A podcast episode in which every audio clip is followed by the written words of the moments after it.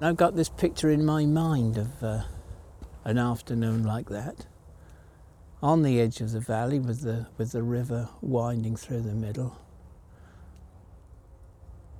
And there's, uh, there's somebody there trudging along, a bit hunched. And uh, I get that feeling that uh, it, is not, not really a very, very good time to be out.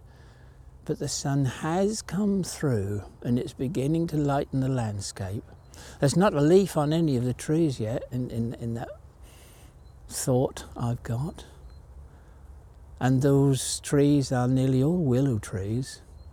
And they're, they're growing on the edge of the river and one or two little watery channels. I don't know whether they're meant to be drainage ditches or, or just feeder streams or what they are but they are actually picked out by the trees standing by the side. Most of the trees have been pollarded. But the sun does make such a difference. And in, in that view of mine, there, there's not a leaf on the tree yet, as I said before, but they must surely be responding to the light and res- responding to the extra warmth. And the sun is picking up the vegetation in that open space that are beside the river. There are dark areas where are they clouds obscuring the light there? I don't know, or are they just different forms of vegetation? In that view I'm looking at now in my mind, this great sweep of vegetation at the back, again, not a green leaf on it, but I should imagine in a week or two's time there'll be that first flush of spring green which really transforms the, the, the, the scene.